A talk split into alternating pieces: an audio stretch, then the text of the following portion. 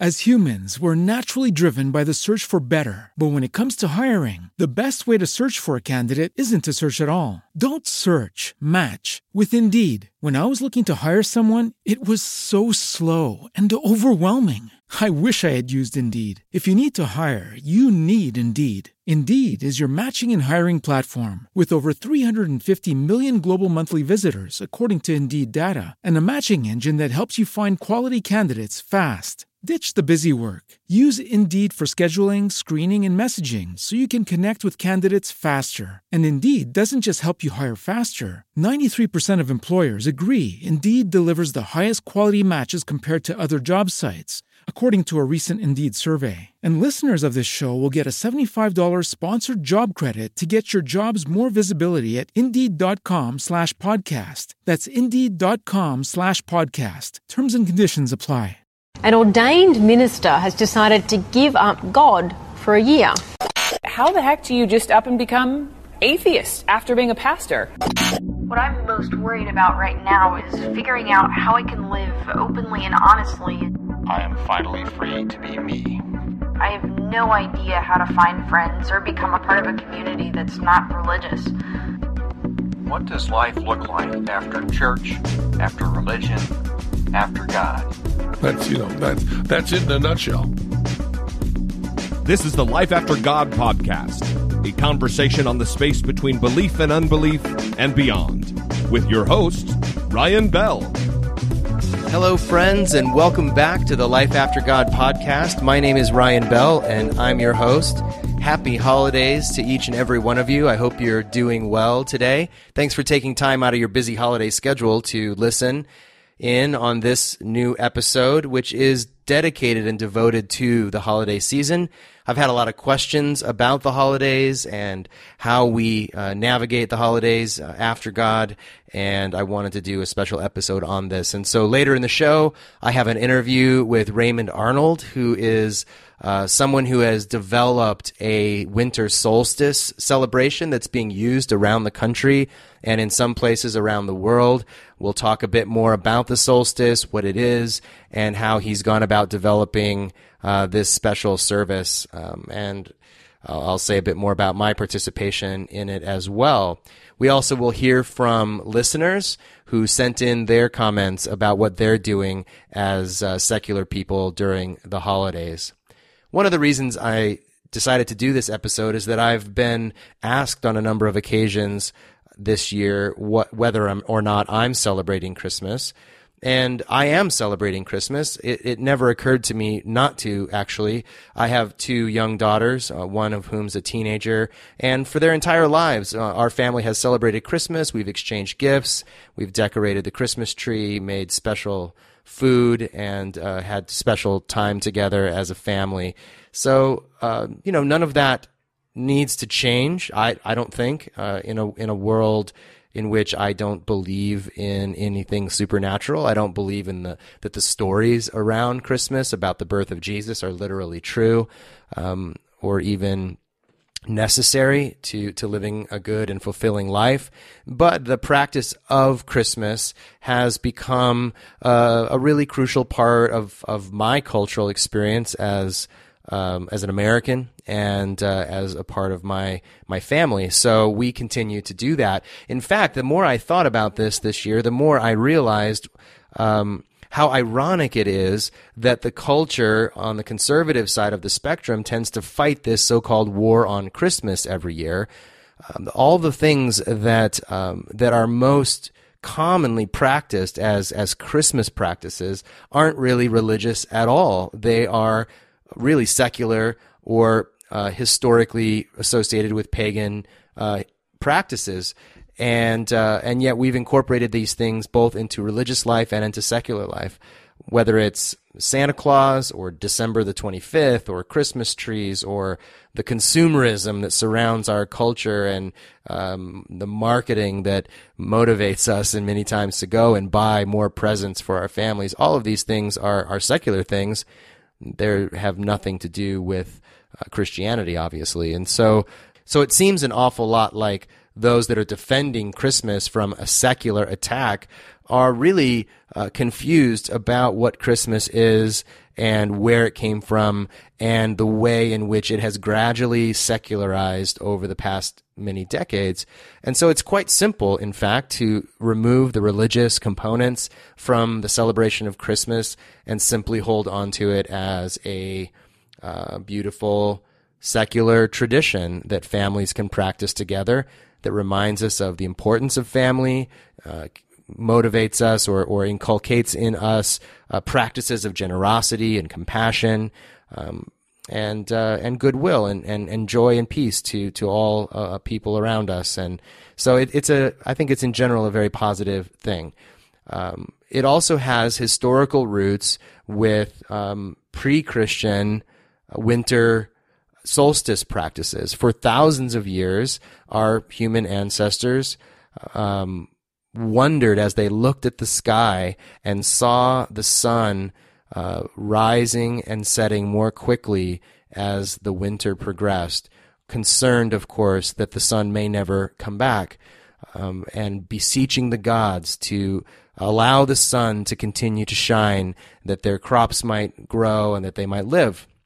And of course, the sun turns around in the sky and heads back. Of course, we're using this very um, Earth centric language. It's the, as we know, the fact that the Earth is tilted on its axis that we have seasons winter and summer and spring and autumn in between.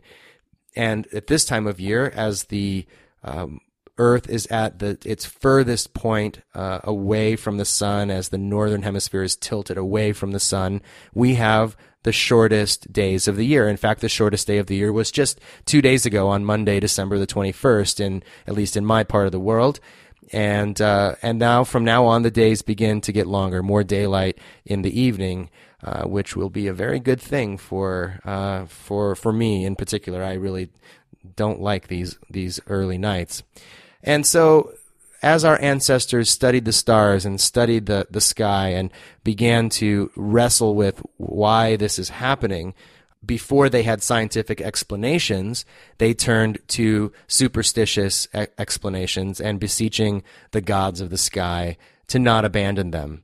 Now we know better. We know uh, the reason for the season, axial tilt, and we don't need to um, to worry that the sun will never return. But as Christianity spread throughout the Roman Empire in the early centuries of the Common Era, it became natural for Christian worship and practices to be merged with the pagan ones of the host culture, the Roman culture of the time.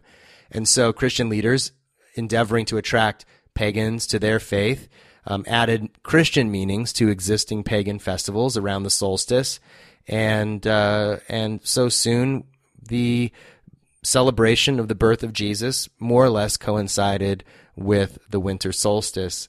And so, uh, in recent years, groups of secular individuals around the country have gathered together and created winter solstice services, uh, liturgies, if you will. Um, and I even I participated in one um, just this past uh, Saturday night with Sunday Assembly Los Angeles. We had our very first winter solstice uh, celebration here, and it was beautiful. We had 100 and 120 people come out. We had food and wine and and laughter and, and a beautiful approximately one hour service of, of singing and poetry and storytelling, um, all built around this um, narrative arc of light and darkness and and the way that we have evolved in uh, in our society and it was a very hopeful ceremony and um, and a beautiful ritual um, that that we I was able to participate in. In fact, I emceed that event and and said a few words about why rituals because I think as formerly religious people, um, now secular people, um, if that describes you, you may wonder, you know, why why rituals are important and what what they're for. Um, and coming from a religious background, I've I experienced the power of rituals to to um, create a narrative that gave people's lives meaning and connection. And and so I shared a few words at the winter solstice celebration here in Los Angeles over the weekend, and I wanted to share with you a, a bit of what I said there about rituals. Um, this is what I, I wrote for that that event. Rituals engage the intellect, the emotions, and the body to create a rich human experience. Rituals are enacted stories. As humans, we create and participate in rituals whether we really mean to or not. Whether it's a Fourth of July parade, a, family Thanksgiving tradition, a particular way you celebrate birthdays, or the shared experience of a funeral or a wedding, ritual helps us step back and take stock of our lives, gain perspective, and reorient ourselves. Rituals allow us to enact our joy, process our pain and suffering, and live into a larger story of what we are, both individually and collectively. Rituals remind us of the significance of the ordinary, connect us to one another. While individuality is crucially important to celebrate, we are not alone. Rituals help us locate ourselves in history and understand our place. They grant us perspective by inviting us into the bigger picture. Whether we are celebrating a wedding or mourning the loss of a loved one at a funeral, rituals give shape and structure to our emotions and allow us to live an examined life. I think I think those are really important reasons to engage in rituals. Um, as you'll hear in my conversation with Ray Arnold in just a moment, it's also important to hold these rituals rather lightly in our hands and allow them to change and grow with us rather than constrain us and limit our growth. And I think that is a, a vital challenge for secular communities as they begin to create various types of, of rituals to to um, to help us think more broadly about our lives and our place in the world. I, I want to uh, encourage you as you think about um, your Christmas this week, uh, whether you celebrate Christmas or not, um, how you might create meaningful rituals, not only for yourself and for your family, but among your group of secular friends. Or perhaps you are in a place of being in between belief and non-belief and you're going to be in church and you're thinking how can i find meaning in this overtly religious practice and, and i would just challenge you to find the the overarching the higher meaning the humanistic meaning in all of the rituals I, i've found many times reading religious writing or attending religious services that if I simply translated um, the God language or removed it altogether, there was still plenty of content there that was really meaningful to me. And, uh, and so I hope that you, each and every one of you, have a very meaningful uh, winter holiday, no matter how you choose uh, to spend it. Um, I also wanted to tell you about a, a special giving opportunity and I will post this in the in the show notes as well as on the Life After God Facebook page, which is facebook.com slash our life after God. Uh, my dear friend Sarah Morehead, who used to uh, run uh, an organization called Recovering from Religion, which is has similar purpose to Life After God. Um, recently encountered a major, major crisis in her life, and she is without an income and without a portion of her family this holiday season, and in a in a really difficult place. Uh, and without going into more details here on the podcast, I just want to encourage you to go over to the Life After God Facebook page um, and click on the link there, read Sarah's story, and if you have a few dollars to donate, I would really encourage you to do that um, she needs as much help as she can get because her entire source of income and family support has been cut off, and she's in a very, very pre- uh, precarious position um, this this winter. So, um, if you would like uh, something to do outside of yourself and your family, a little giving opportunity for the holidays, um, this I would highly recommend to you. And uh, thank you in advance uh, for your generosity, not only to Sarah and her family, but also to this podcast. If you're not a regular donor uh, to this podcast, I would invite you to go to our website, lifeaftergod.org, and uh, click the button that says Become a Patron and uh, support us there at Patreon. You'll, uh, you'll see all the instructions on the website. Now, before we go to my conversation with Ray Arnold, I want to play for you uh, a few clips that were sent in by listeners uh, talking about what they're doing this holiday season. Uh, that now that they are in uh, a post-religious place in their lives with their families, I think you'll find this super inspiring. My name is Sierra Ramirez. I live in Austin, Texas. This will actually be my second secular Christmas, and this year I'm taking my nieces and nephew to see the Mutt Cracker Yes, I said Mutt Cracker, which is a theatrical performance of a bunch of rescued animals that will be performing tricks. And I'm really excited about it. I love the theater. I think my nieces and nephew will really enjoy it. And I think it will be a really great ongoing Christmas tradition for years to come. Thank you and happy holidays. Hi, my name is Devin and I'm from Cleveland, Ohio. Uh, well, my mom and sister are Catholic, and they celebrate a very normal Christmas with Christmas tree and nativity scenes and anything you can imagine. Uh, I cel- celebrate a, a very secular Christmas. I ignore all the religious stuff and merely focus on the things that don't require any religion at all in order to enjoy. I love decorating a Christmas tree and the lights and spending time with family and hot cocoa, and all those kinds of, you know, winter solstice, Christmas traditions, especially given that most of the most of the Christmas holiday isn't religious by any means, and really focus on those. And I always make sure I have a wonderful holiday with family and friends. Hi, this is Trav Mamone from the Bi Any Means podcast. First, I want to wish everyone listening a very Merry Christmas or Happy Holidays, whatever you celebrate. Um, my family does the usual Christmas thing. You know, we put up the Christmas tree around Thanksgiving. We exchange gifts on Christmas morning. Drink plenty of eggnog. Oh yes, lots of eggnog. And I of course watch the uh, Doctor Who Christmas annual episode every year. We do one thing differently though. We integrate the Festivus tradition of airing grievances after we've had a few drinks, although we usually talk about how people in general have disappointed us, not just how we've disappointed each other. Anyways, however you celebrate the holidays, hopefully it's a good one. Hi, my name is John Wolforth from Barnum, Minnesota. And each solstice, I get together with friends, and while we're eating and talking to each other, we have a little basket of slips of paper and we write down the thing that we want to let go of at the end of the year. And then when it gets dark, we go out and there's a fire, and we have some other things we throw in the fire, and we throw those little slips of paper in there too. And if people want to talk about it, they can, and they don't have to. And then we go back and just enjoy each other's company. Hi, my name is Misha from Pasadena, California. Um, my family and I, instead of doing something religious uh, between Thanksgiving and uh, Christmas, we have candle time. And that is where myself and my wife and my daughter sit in our living room, light a whole bunch of candles, and drink delicious warm beverages. That's it. It's candle time.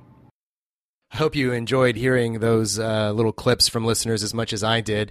And uh, maybe you intended to send in a clip and you didn't get a chance to. That's okay. We'll have other opportunities for you to, to share on the air uh, in the near future. And here's another way that you can send in your comments uh, to the program, and we'll share them with your permission uh, with our audience. Take a picture of your secular Christmas and send us a short note about what you did, and we'll post them in an album on the Life After God website and on the Facebook page. If you're spending a secular Christmas with your family, just take a selfie or take a picture of what you're doing for the holidays and send it to us. My address is ryan at lifeaftergod.org. Next up is my interview with Ray Arnold.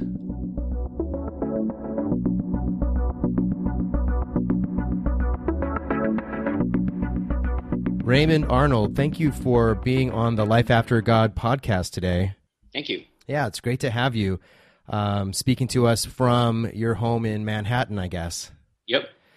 And the reason that I'm we're, we're chatting, among other reasons, is that you have been uh, heavily involved over the years in developing and, and coaching other groups and fine tuning a winter solstice celebration, a kind of litur- secular liturgy of the solstice. Is have I have I said that okay? Uh, yep, that's pretty accurate. Um, there's subtleties we can get to later. Yeah. So how did you? I guess first of all, like, what's a little bit of your background? Do you have a religious background, and then how did you get involved in in working with uh, the winter solstice concept? Sure. So my family is kind of half Catholic and half atheist. Uh, so we've kind of got a mix of viewpoints going on. But everyone in my family is super into Christmas, and I when I was a kid, I just assumed that everyone had this really huge, elaborate Christmas celebration where we sang Christmas carols for like two hours, and we had these elaborate night before Christmas Eve kind of rituals going on, and right. then we had this whole separate set of things in uh, on the following day. And then uh, one day, I invited a friend over for Christmas, and afterwards, she was like, "Holy crap! Christmas is awesome! How have I not? How have I not known that?" and her family was like nominally entirely Christian, um, and that was kind of when I realized that not everyone has like holiday magic and that it's kind of this special thing you have to work for and create. So she had like a Christmas tree and presents, but not sort of the high festival that your family celebrated. Yeah, they roll out of bed at noon and give each other presents and drink coffee and call it a day. Wow. Okay.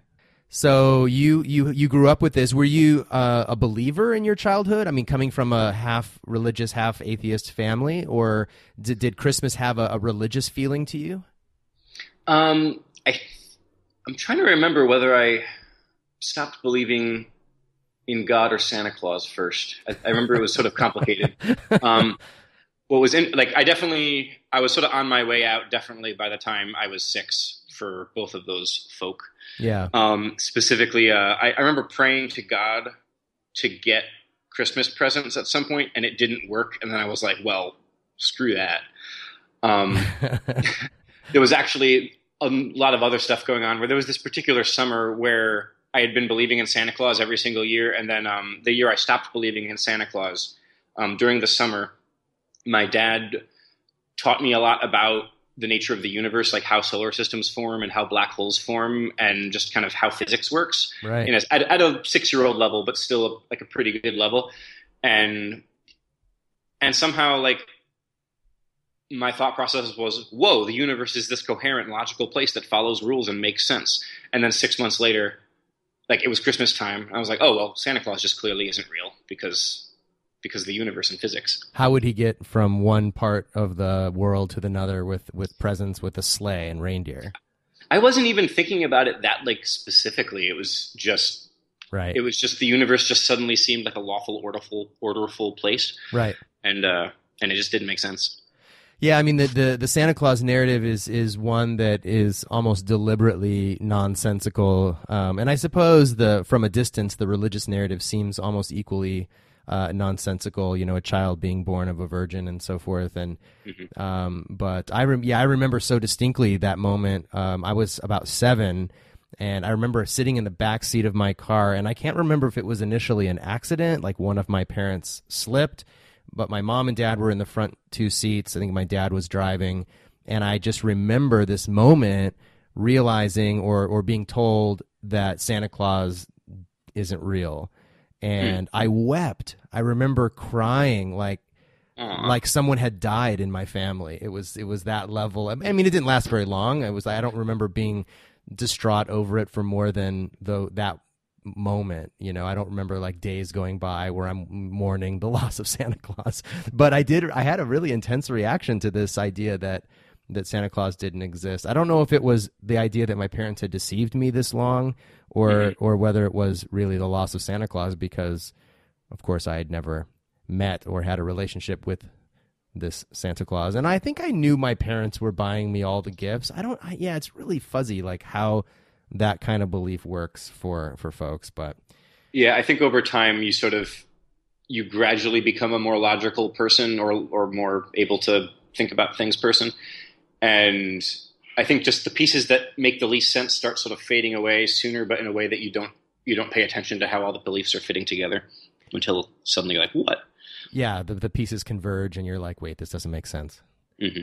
So, how did you get involved in, or what, what first piqued your interest in the idea of winter solstice and that it could be a secular uh, holiday as such? Mm-hmm. So, uh, I had found a community of fellow skeptic, rational type people in New York City, and we had been just kind of hanging out and coalescing as a very tightly knit group of people for a couple years. And at the end of the second year that I knew them, we were all like, we all wanted to have some kind of end of the year festivity. And we had also found that we all kind of shared not just shared a like a disbelief in God, but shared a belief, like a proactive belief in the idea that first of all that like humanity is alone in the universe and that matters. It matters that there's a lot of really huge terrible things that could happen. There are terrible things that have happened and it's up to us to figure out what to do about that. Right. And so we all kind of took seriously the idea that if you want the world to be a better place, like, you know, be the change you want to see in the world. Right, right. And some of us took that seriously in a like, let's go out and do massively complicated acts of altruism kind of thing. And some of us uh, enacted that more in a just uh, let's donate to some good charities sometimes, and meanwhile, let's help just build a community of kind of clear thinking people. Um, so the end of the year came, and we had a lot of shared beliefs, not just shared disbeliefs. And I, it all just sort of came together organically over the course of the year. Earlier in the year, I had seen a music video on the internet that was about the rise of civilization, but it was and it was a very epic, very beautiful video. But it was set to this Christian Latin music that was essentially saying the words like "Jesus is great, Jesus is great" over and over again. If you translated the Latin, right? Um, and I was like, man, what a really great video about like mankind's like rise from rise from the dust and the mud up to becoming this like powerful force across the the world. And uh, and I found it inspiring, but disappointing that that video like had this soundtrack that specifically associated it with a with a Christian mythos. Um, so I started by writing a song earlier in the year called Brighter Than Today, which was just kind of a humanist anthem that was about looking, imagining the first person to, uh, imagining the first person to discover fire and what that would have been like and how, how weird it would have been to show fire to your friends and family back in the day and be like, hey, look at this cool new tool I found and having no one really like understand and be a little afraid. Right um, and start from there and then kind of move through the years, through the ages, looking at all the different ways we've brought light to the world. And uh, so that was just kind of this straightforward anthem of progress. And then somewhere in early year, uh, another friend's put together like a kind of reimagined Seder. Uh, I had a lot of kind of Jewish atheist friends. Right. Uh, so they took the the Passover Seder and reinterpreted it to be about freedom from cloudy judgment and beliefs.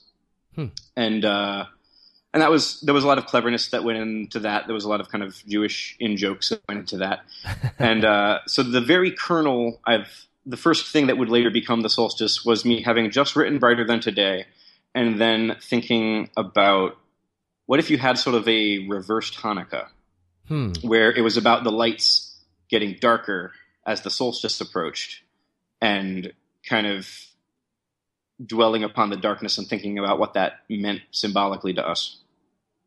And then by the end of the year, it had all sort of crystallized into this idea that it's sort of loosely modeled after my family's Christmas. My family's Christmas has like two hours of singing, followed by a bunch of food and stuff.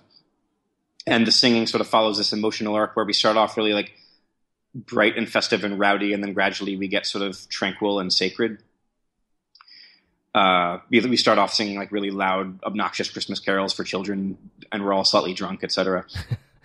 uh, but then by the end of the night, we're singing Silent Night, and the fire has dimmed down, and the lights are a little dimmed down, and we all kind of have a food coma, and there's just this nice serenity. Yeah, it's beautiful. Yeah, so I was thinking about that from an artistic standpoint, um, looking at kind of what goes into making that moment work, and seeing that it wasn't just about these the Christmas carols themselves. It was about how they were arranged, what order we sang them in. It was about the fact that we brought a lot of our own family in jokes to Christmas. There were a lot of silly things going on that like we read the we have a book of Christmas carols and we read the book backwards. We start from the very last Christmas carol and then read towards the beginning. And that's weird. Why would you do that? I don't know.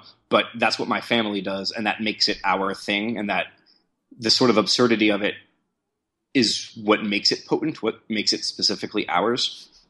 So, so I was thinking about that and kind of starting from that standpoint, and then thinking, okay, well, I want to create an emotional arc.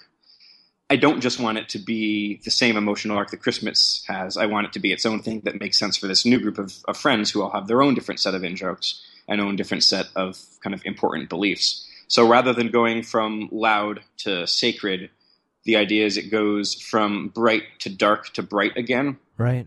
Which follows the path of what the solstice is itself. We start with a whole bunch of candles and and lights and uh, like I the ideal version of this in my head and we've never quite executed this the way I want is you have all kinds of different lights from all kinds of different eras so you have candles you have oil lamps you have kerosene lamps you have modern electrical lights so you have this kind of arrangement of things showcasing technology evolving over time Hmm. Yeah. and over the over the course of the evening you gradually extinguish those lights as you're singing songs that get darker and darker and a little more somber and poignant until eventually there's just one candle left and over that candle tell a story about hardship that we've faced together or that one of us has faced as an individual and how that relates to what everyone else is facing what the darkness means to them how that relates to what it means to the rest of the people in the group and to humanity as a whole. And then you blow that candle out and we all sit together in darkness and silence for about a minute. And then we start relighting the candles and the other kinds of lights that we have. And the song that i wrote brighter than today ended up being a very poignant song that's about how the world is literally getting brighter because it's the solstice. It's the darkest day of the year and tomorrow will be brighter. And then also just metaphorically all the different ways that humans are bringing light to the world. And then the second half of the event gets more bright and warm and enthusiastic and hopeful and triumphant. Um, so that's the overall arc of the thing. Yeah, it's really. I've been working with the Sunday Assembly group here in Los Angeles, and our uh, solstice celebration is this coming uh, Saturday night, which Mhm. will be um, at the time this bod- podcast is live. It'll be in the past already, but um, it's something that I've really I've gone through your um, materials, and um, there's been some folks on the leadership group uh, in the leadership group at Sunday Assembly that have been adapting uh, some things for a, a, our group and to make it personal for us. And I've just been Mhm. really impressed with the whole thing. I, I'm um, of course as having been a pastor for uh, nearly 20 years, I'm familiar with the power of um, you know narratives that are engaged in in sort of bodily and and uh, emotional ways, uh, creating liturgies that sort of move people through a story, um, a condensed story, usually um, some some larger sort of meta story that we can enact in the space of an hour that kind of reminds us where we are and who we are and who we're connected to and all of that. And it it reminds me so much of some of those religious um, uh, story some of that religious storytelling but of course it's not a religious story it's a very scientific natural historical uh, story uh, which in it, from where I sit now seems a much more um, uh, credible and plausible, obviously, uh, type of story, but nevertheless, the emotional connection is still very similar. I would I would think to the kind of religious um, uh, sort of fervor that attaches to religious rituals. Um, I, I, have you heard of other groups? I mean, how how have you uh, heard back from other groups about ritual and the ways that groups are engaging with this material uh, around rituals? Is is it something that secular people are open to in general, or do they find it to be uncomfortably reminiscent of religion? Uh, I think it varies a lot on the secular person and their secular community. There have absolutely been, from the very beginning, people who read about what I was doing online and they said, like, what? That's like, we just escaped from religion. Why would we want to go back to something that feels so similar? Right. And why would you want to ritualize ideas that sort of increases the chance that you'll become too attached to them, etc.? Right, right. Um, and I actually take a lot of that very seriously. I view what I'm doing as kind of having a lot of important responsibilities to make sure that I design this in such a way that it doesn't get misused and it doesn't get co opted to become something dangerous or damaging. Yeah. So, like, for example, this year at the New York solstice, one of the major themes is going to be, or was a few days ago, um, how stories need to change over time and how we need to be willing to let go of pieces of ritual and tradition that did seem very beautiful to us, but ultimately our worldview slowly changes, and some pieces of it have to be let let go of. Hmm. Uh, one Something thing, religion really doesn't do a very good job at. Exactly. So one thing. So this is a story I will be telling at the solstice. Um, having it'll be spoilers for the solstice, but uh, but your audience can be among the first people outside to hear about it. Um, when I first created the winter solstice, there was this progress narrative that they were kind of hunter gatherers scratching in the dirt and shivering in the cold, and then they invented agriculture, and then agriculture was this unambiguous force for good that led us out of the darkness and into the future. um, and that's not false. That's like Sure. there's certainly a true narrative there, but it's missing a lot of pieces. It, it's missing the fact that agriculture basically came hand in hand with military conquest, agriculture and science and and empires and bloodshed were all kind of interwoven with each other throughout history. Right. Um, and also, agriculture, while it enabled more food to be grown per person, it didn't actually help the individual person that much. It meant that they ended up working longer hours, and all the extra food they produced was generally taken away as taxes for the government or the priesthood or whoever, or the soldiers. Um, so people were working longer hours. They had um, they were living much closer packed together, living alongside their animals, and that was a breeding ground for disease. So people became more sick, and they were now eating a few monocrops instead of all kinds of different nuts and berries and meats. So their nutrition, their life expectancy uh, were kind of going down. So in a lot of ways, agriculture actually resulted in lower quality of life for a very long time, up until the Industrial Revolution finally took off and brought us to a point where there was just so much abundance that uh, that we were able to start finding better ways of sharing it equitably. Right. Uh, so figuring out how to incorporate that into an event that's been about human history and has historically been about a progress narrative, while still acknowledging the progress narrative because the, the progress is still true. Um, there's a lot of subtlety that goes into that, and I'm even right now not entirely sure how that's going to play out in the future. But I think it's a really important thing for me to start talking about now, so that as Solstice starts spreading to different groups, there's this understanding both that the core message kind of needs to grow and mature a little bit, and also that in the future, when we learn new things, we just have to be ready to update it with the times.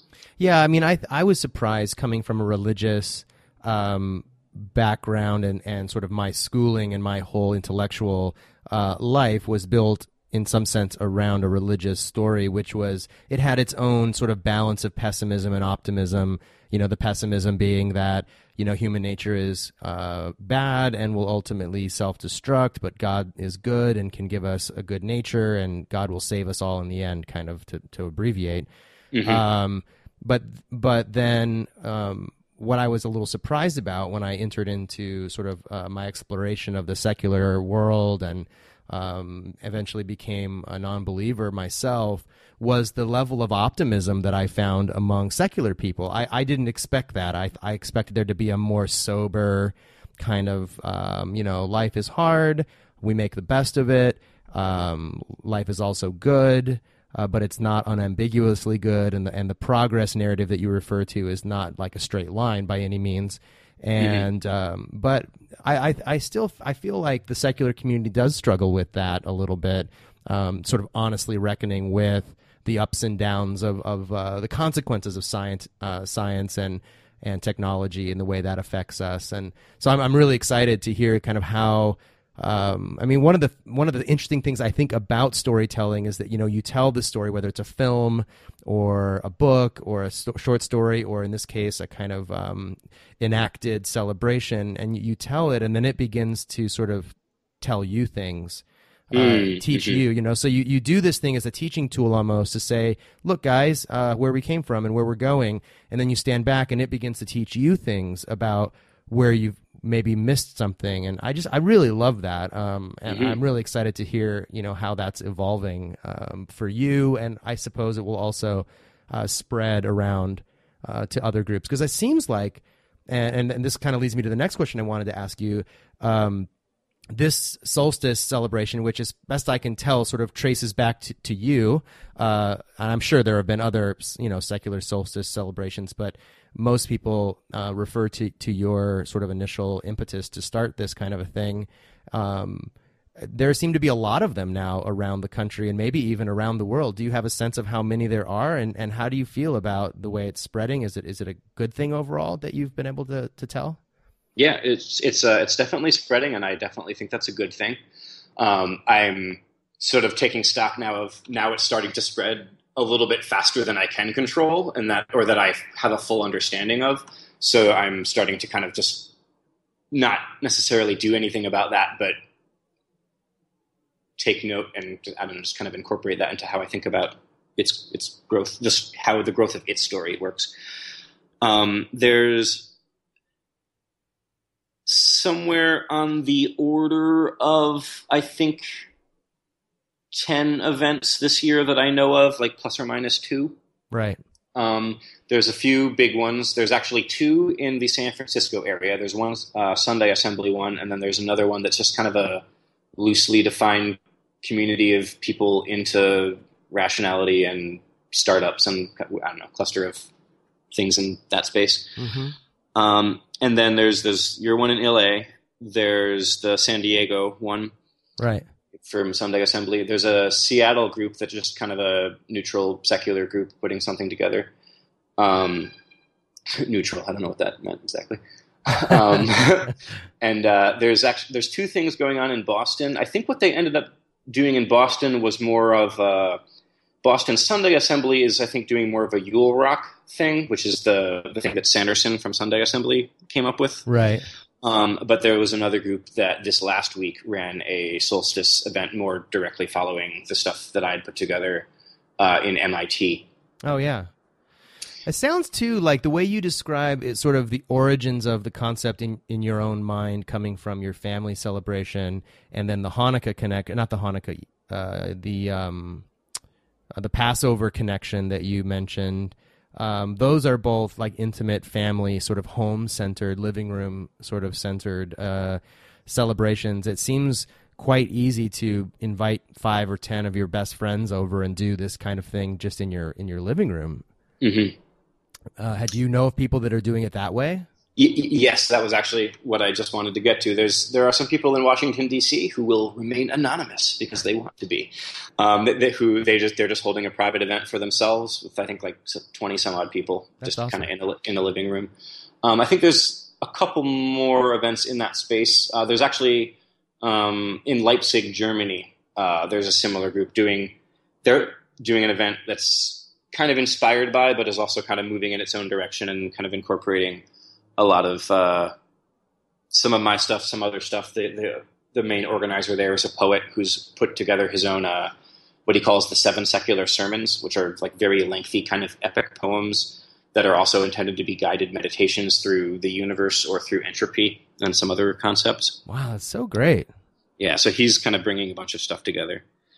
Um, yeah, I actually consider it a major challenge for me to solve.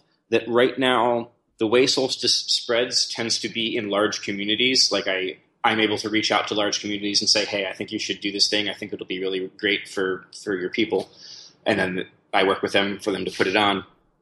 Um, I'm not able to work as much with individual, like small groups, Right. five, ten people. Yeah. So that makes it a little harder to jumpstart the sort of family traditions that ultimately, if this thing is going to be successful, it doesn't just need to be successful on the grand scales that we're doing in Sunday Assembly and in New York and in all these kind of big auditorium hall type places or banquet halls. Like it needs to be a thing ultimately that people take home that just feels like a natural part of their life.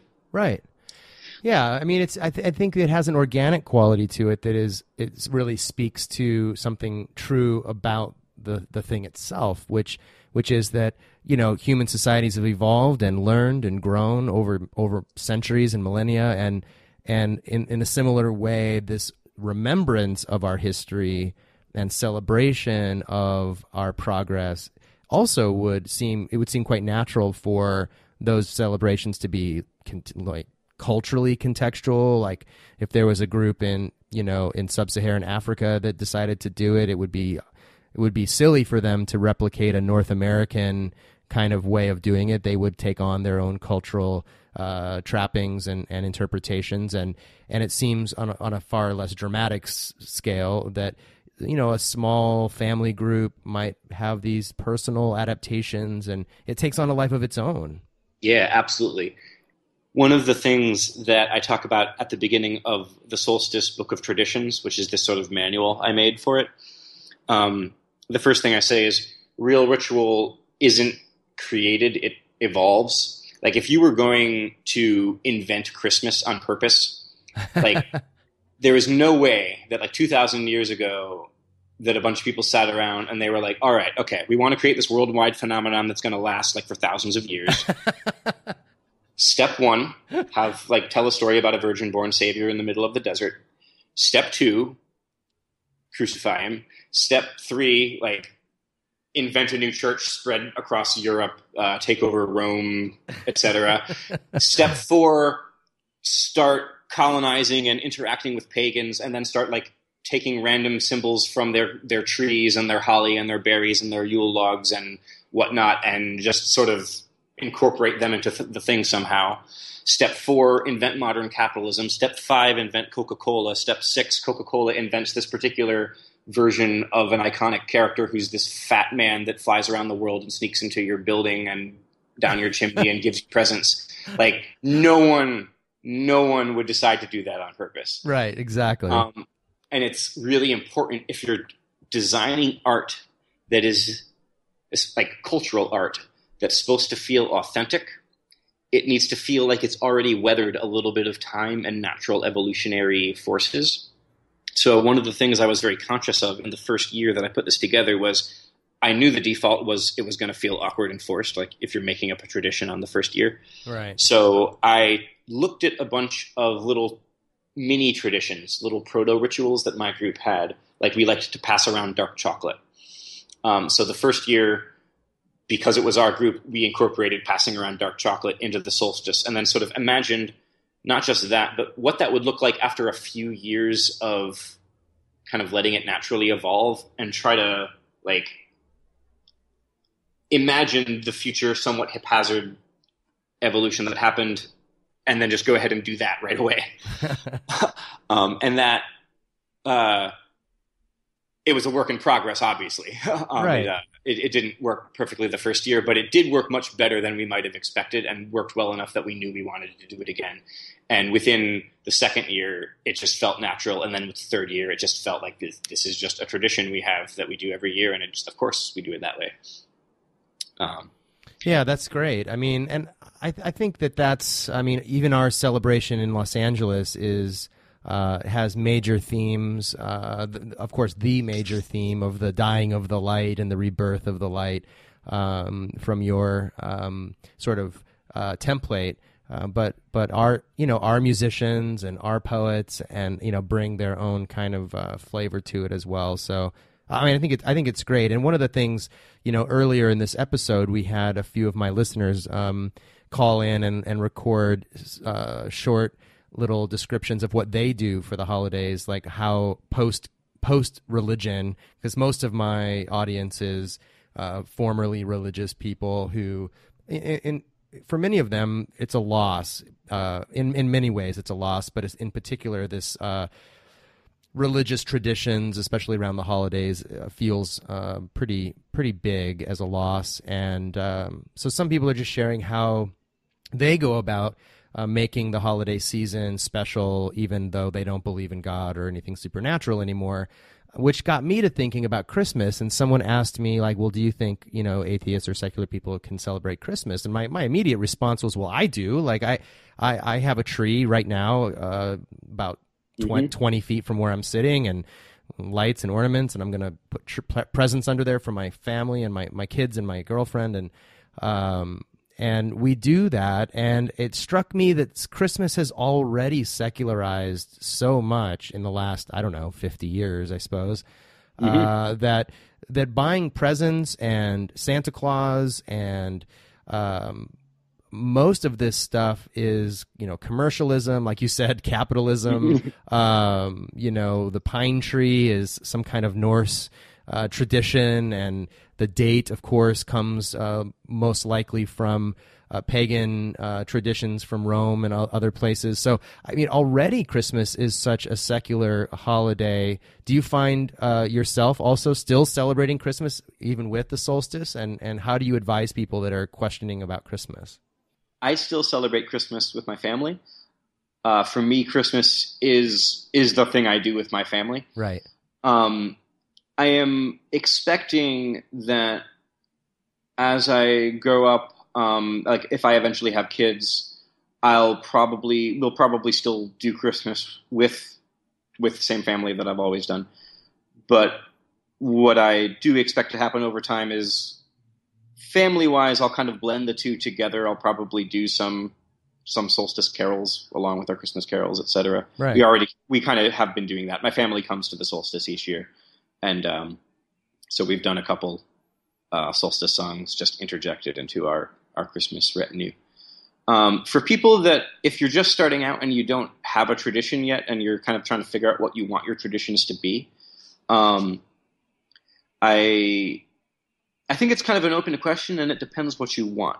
Christmas has a core concept which is it's in a very raw way about the family, um, at least in, in kind of modern the, the, the niche that Christmas has come to fill is about family togetherness and about um, sort of like a particular kind of brotherhood or sisterhood that has its a certain flavor to it. Right. And Solstice has a bit of a different flavor to it. Solstice is kind of more about being at least solstice as as I have been celebrating it so far, and I absolutely expect this to kind of uh, gradually get change as it starts filtering down into individual families instead of being held at these large events that 100 people come to.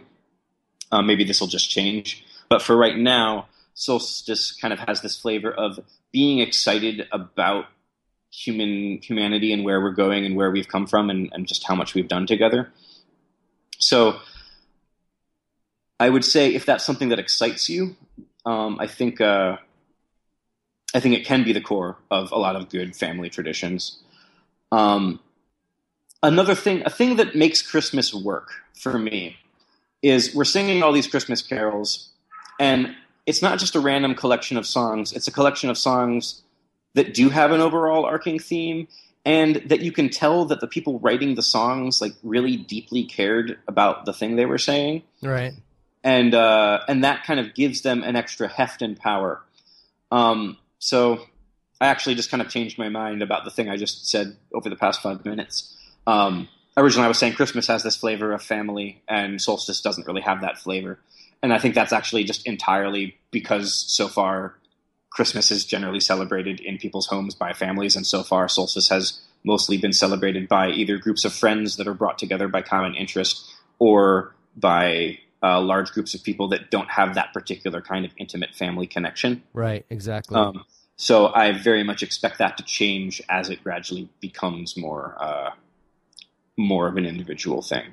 Yeah, and I think it's it is um, you know when you first are going through the process of losing your faith or leaving religion, even if you somehow still loosely believe in a god or whatever, but you're not part of a religious tradition anymore. There is a sense of loss about these traditions or these uh, practices that gave your life some kind of meaning and joy, uh, and it just takes time. But I think to start where you are is a good place to start for most people. So if you, mm-hmm. you know, if you have candles around Christmas time that you light with your family, then, you know, light those candles. Um, and when you tell a story, if the story that you used to tell, you don't believe that story anymore, then try telling a story you do believe in.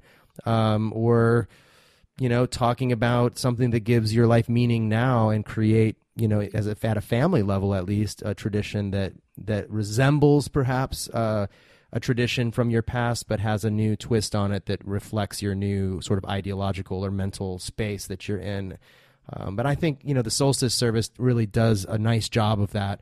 I, the funny one one funny uh, recollection for me is that when I was a pastor, I was a Seventh Day Adventist pastor, Mm-hmm. And I don't know how familiar you are with Seventh Day Adventists, but pretty fundamentalist. And there's a strain of of Seventh Day Adventists in my life throughout my ministry who would say we don't, you know, as Seventh Day Adventists, we don't celebrate Christmas because it has these pagan origins.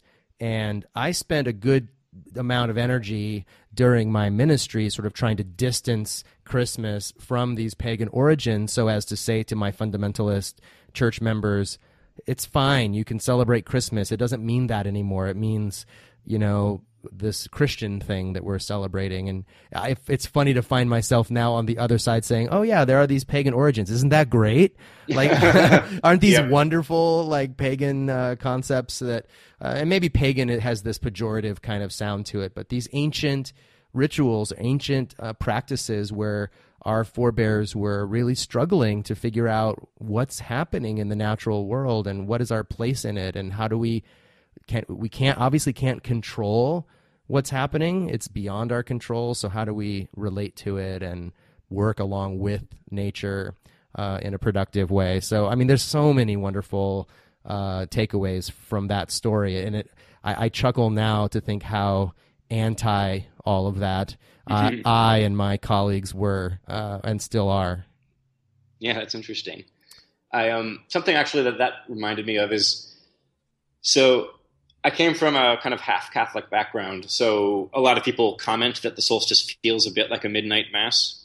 Yeah. Um, uh, and that's actually something I'm trying to deliberately not move away from completely, but add more elements to, so that it doesn't feel so like obvious and completely from that uh, from that tradition.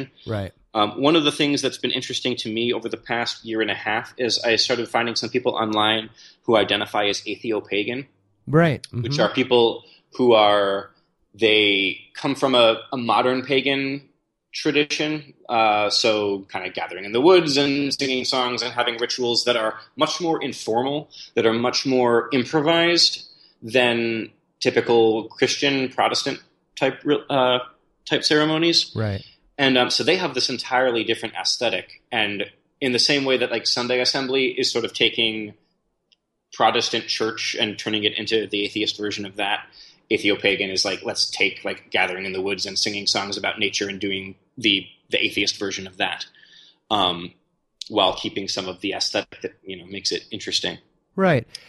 Yeah, and I think we we all to one degree or another have some like negative emotion by association with things that have been negative for us in the us in the past. So Mhm. I mean for you it sounds like your Catholic slash atheist upbringing in Christmas was almost completely a positive experience for you uh, Mhm. with your family. You know, for someone who was perhaps seriously abused by the church, Mhm. anything that Absolutely. resembles that is going to be set them off in the wrong direction. So, um, yeah, it, it really is a very personal thing. Some, for some people, the fact that Sunday Assembly resembles church is just way too much for them, and for other people, it's precisely why they go to Sunday Assembly. So it's it's uh, it's really, I mean, a very very personal decision. Um, all of these things, but there are options for people. People can choose to do absolutely nothing at all and watch Sure. ESPN or, or whatever they want to do. You know, so uh, I just appreciate the fact that you've put so much energy and work into really a thoughtful production of a of an arc, like a narrative arc that you've created, and um, I'm I'm excited to be a part of it this year for the first Cool. time in my life. could i ask a question about uh, your guys' solstice Sure. Yeah, I'm just kind of curious what of the you've mentioned a few times that you've adapted it to feel like a kind of unique thing for that is reflective of the LA community. I'm curious, is there any particular piece of that that's you're particularly excited about? Um, you know, it's I think it's mostly the voices, like the just the different people that are involved. Um, Mm. and there's one part, and I don't remember actually whether this is in your um original script, but there's this time where um people come on stage in the darkness and begin to light the lights again. Is that I, I don't know I don't remember how you staged that uh, in the script in, in your book that you wrote. Um, but I love I really like that. I almost picture like uh, I don't and I don't know that we'll execute it this way because I'm not directing and producing it myself. I'm I'm MC, Mhm. I'm emceeing the thing and speaking a little bit, but Um, Oh, cool. I, I almost picture like pantomimes in black, in all black. You know, just like looking around in the darkness in fear, and then just lighting a spark and lighting one candle and passing it to another person, and then this light just multiplies, sort of making the Mhm. point that we light each other's worlds. Like we, we when we're alone in the dark, it's very dark, but if we share what we have with others, you know, it becomes this uh, rapidly enlightened uh, place, and and that it's sort of the the power of of sharing not just our physical assets, but our you know emotional and mental and intellectual assets that we have with one another to enlighten um, our world. So that part for me uh, is probably my favorite part. Cool. I'm looking forward to hear how that all how that all comes out. The lighting of the candles in the middle of the event, I always thought of as a very key moment in the event. Uh, what's interesting is in the as I've scaled up and gone from 20 people in a living room to 200 people in a big hall. Right. Um, I have not been able to do candles the way that I kind of historically imagined them being done for the past several years because the fire codes are just so strict. Right. We have we have three candles in um, that we have on stage that will be extinguished over the course of the night as we read certain essays, and then relit after "Brighter Than Today." Um, "Brighter Than Today" being the central song.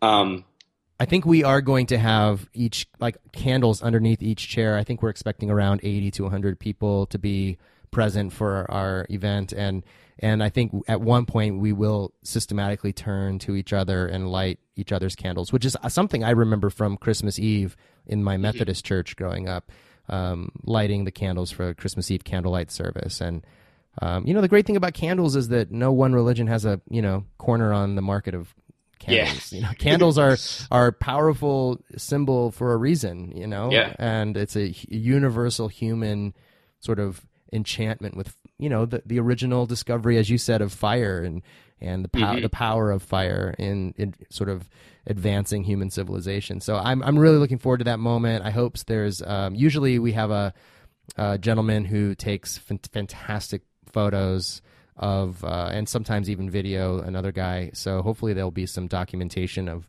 of what happens here awesome. Looking forward to that. yeah well thank you so much for taking time out of your busy life and uh, and sharing this background with us i know it, it will be helpful to to my listeners and it, it's helpful to me as i think about you know my teenagers and kind of how we're forming new traditions and uh, I hope to join you guys in New York sometime at the uh, sort of the mothership of, of uh, winter solstice. yep, we're uh, we're. I am so excited about our program this year that we're going to have a full band the whole time for like twenty songs. Oh, that's great. Yeah, it's going to be amazing. Are you recording any of it, video or audio?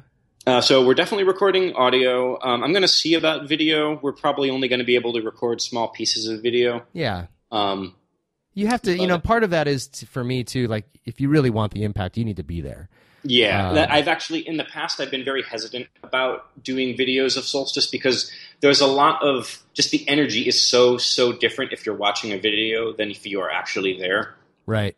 That I almost like kind of want people to imagine the mystique and kind of fill in what it feels like and then go there and then it, it does in fact feel that, that way Right. um, rather than seeing a video that has a couple like awkward pauses of silence as people shift positions etc Right. Right. Um, Doesn't quite translate to your, you know, dining room table as you're watching on your computer. yep Well, thanks so much for this, and uh, happy solstice, and good Yep. luck with your program. yep happy new year too Yeah, happy New Year to you too. Thanks, Ray. Ray has done fantastic work uh, with this winter solstice service, and uh, I, I enjoyed so much participating in the one here in Los Angeles. If you want to know more about Ray's work around the winter solstice, buy the book that he refers to in the podcast.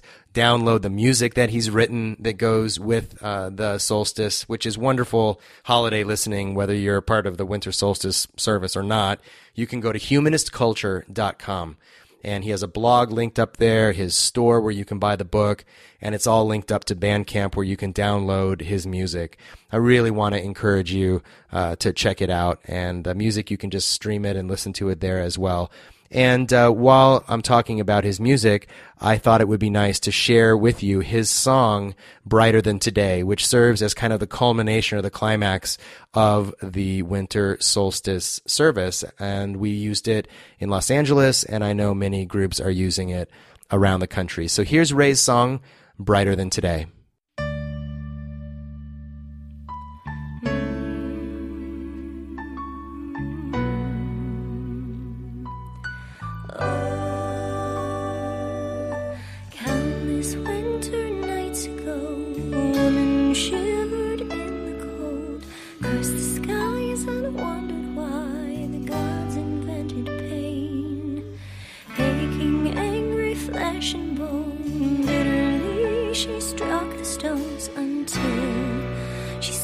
That spark of light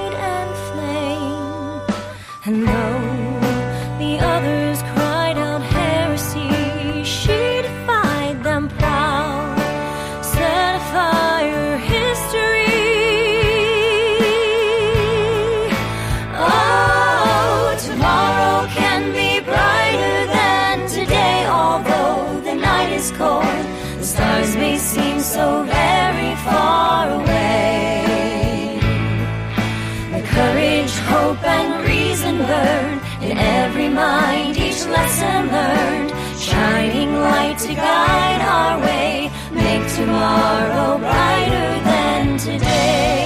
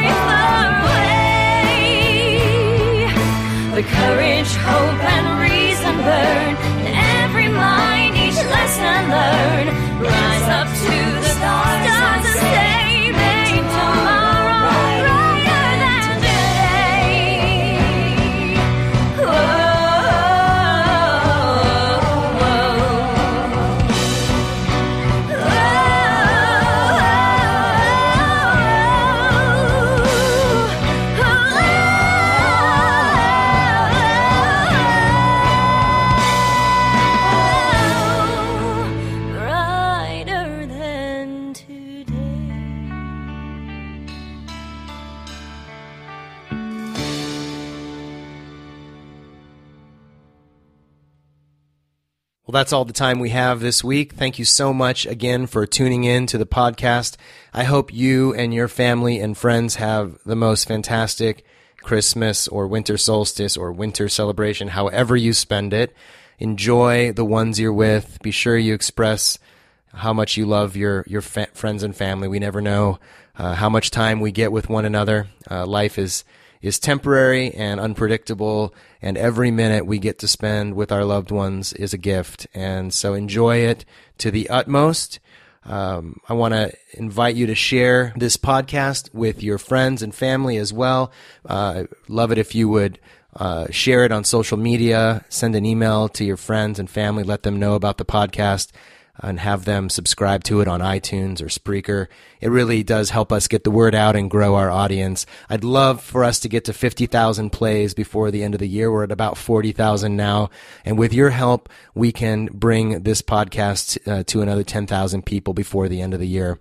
Uh, so help us out with that. Also, if you can give to us during this time of the year, um, I'm working on this as a labor of love, and, and with your support, I do get to pay a few of my bills with this, but I could really use uh, your additional help to grow and expand the work that we're doing with people who are going through the process of deconversion and restructuring their their worldview after uh, a life of of being in religion and in theism.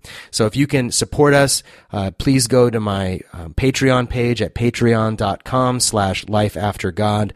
You can make any size recurring monthly donation there and all of your proceeds go to helping me uh, get this work out to more and more people. So uh, thank you so much in advance for your generosity. And I want to wish you and your family a Merry Christmas, a Happy Festivus, Happy Solstice, Happy Holidays, whatever it is that you uh, do over the next couple of weeks. Um, may it be beautiful and joyful. And we will be back here next week uh, with a new episode uh, with my friend Leslie Foster talking a little bit more, actually, about ritual and the work that he's doing as an artist. I hope you'll tune in then. Until then, my name is Ryan Bell, your host, and this has been Life After God.